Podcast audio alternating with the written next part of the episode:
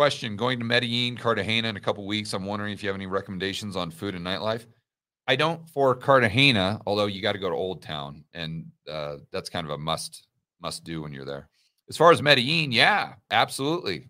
Uh, I I know all the hot spots, but uh, you know what you should do is just email my assistant, and she can give you the list of some of the places where I frequent, as far as uh, restaurants and kind of uh, nightlife, if you want to call it that. And so her email address is it's contact at georgegammon.com. So I'll put it here. I'll post a comment. So that's Adriana's email. So just if you guys ever come to Medellin and you want to know that stuff, uh, just go ahead and email. Feel free to email Adriana and just say, "Hey, I'm shooting down to Medellin. Do you have any suggestions on where I should stay? What hotel? Uh, restaurants, you know, cool bars, cool areas, maybe areas to avoid or whatever.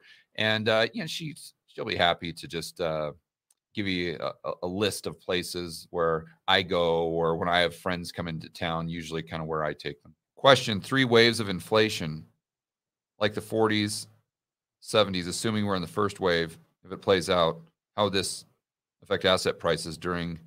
Well, I would go back and look at the 1970s and 40s and see how it impacted asset prices back then. As far as right off the top of my head, real estate 1970s, when you adjust for inflation, is about flat, but you weren't starting at at nosebleed levels.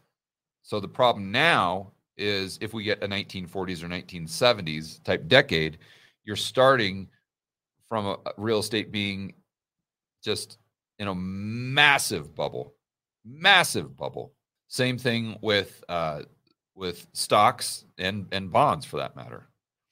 So I would go back and look at what they, those asset classes did during those decades, but then I would also try to think through what the PE ratios were, or what the bond prices were, or what the housing prices were relative to incomes going into that decade, and then try to kind of think through how this might play out in the 2020s. But I, I, don't think you can just look at the asset price. I think you have to look at what the asset prices did along with where they started. And then you've got to ask yourself, you know, what is most likely going to create these three waves of inflation? And, uh, you know, personally, I, I think my base case is that we get some disinflation, rates come down, uh, next crisis, they go back to fiscal, Fed goes back to its same old nonsense playbook and uh, probably get another massive increase in uh, M2. But you get that uh, disinflation down to, let's say, 2%.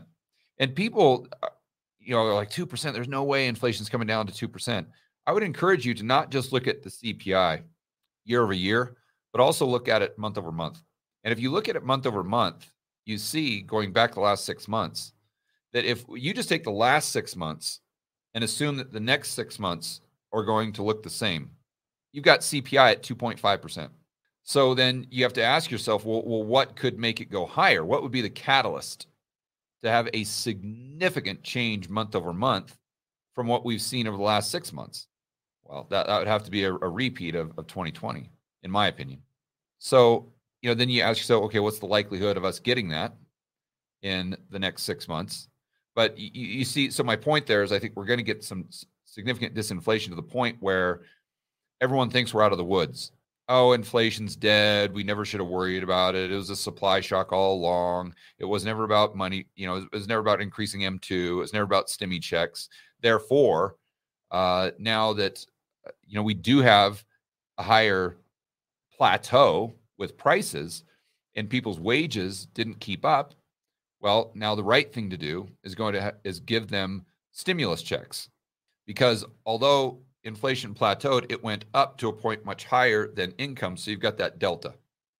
So I think this is going to be their argument, or you know, kind of how they'll phrase it. I mean, who knows what the exact argument is or what it'll how it'll play out.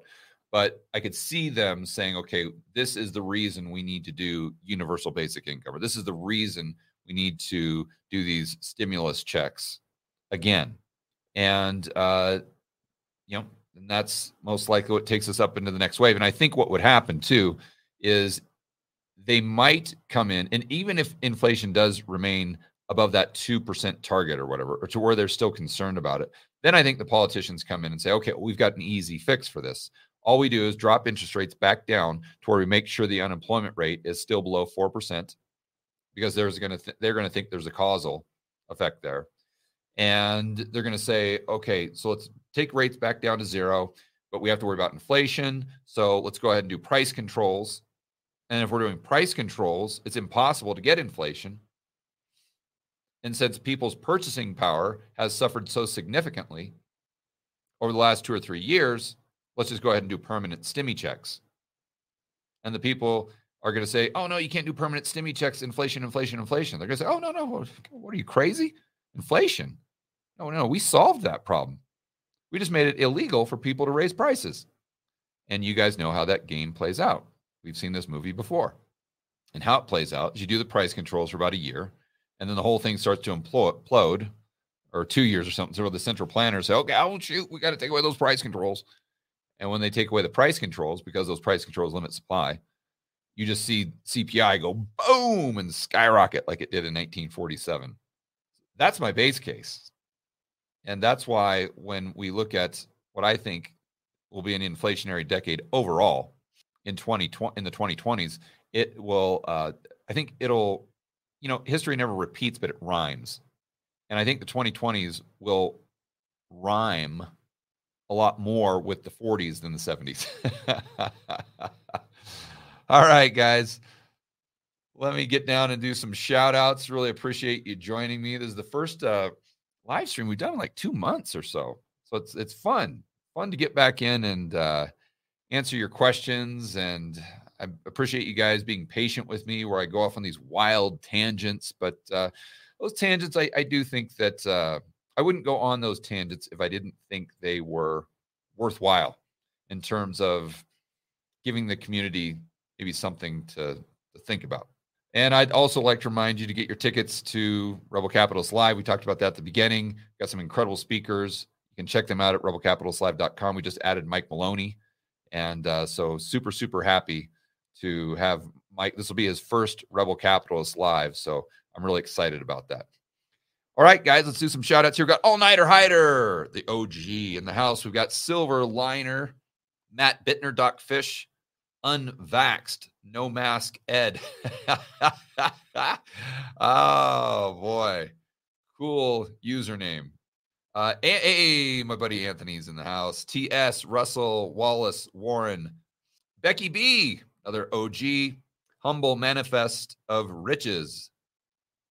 Uh, we got Gary Grimes, Matt, Alex Gerzib, Rhyme Time UK, B Knock, Christopher Kieran, Christopher Mallory, Dave Carlson, Owen Thompson, RR in the house, Silverhawk Evil, no, Zero Silverhawk. There we go. Another OG. Tom Latham, Captain X. All right, guys, enjoy the rest of your weekend. I'll see you on the next video. Thank you for listening to the Rebel Capitalist Show. For more content like this, check out the Rebel Capitalist blog at georgegammon.com or go to the George Gammon YouTube channel.